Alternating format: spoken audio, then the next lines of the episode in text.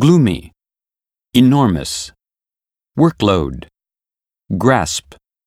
paralyze, assume, dread, desperate, foster, attitude, individuality, self reliance, habit, consultation,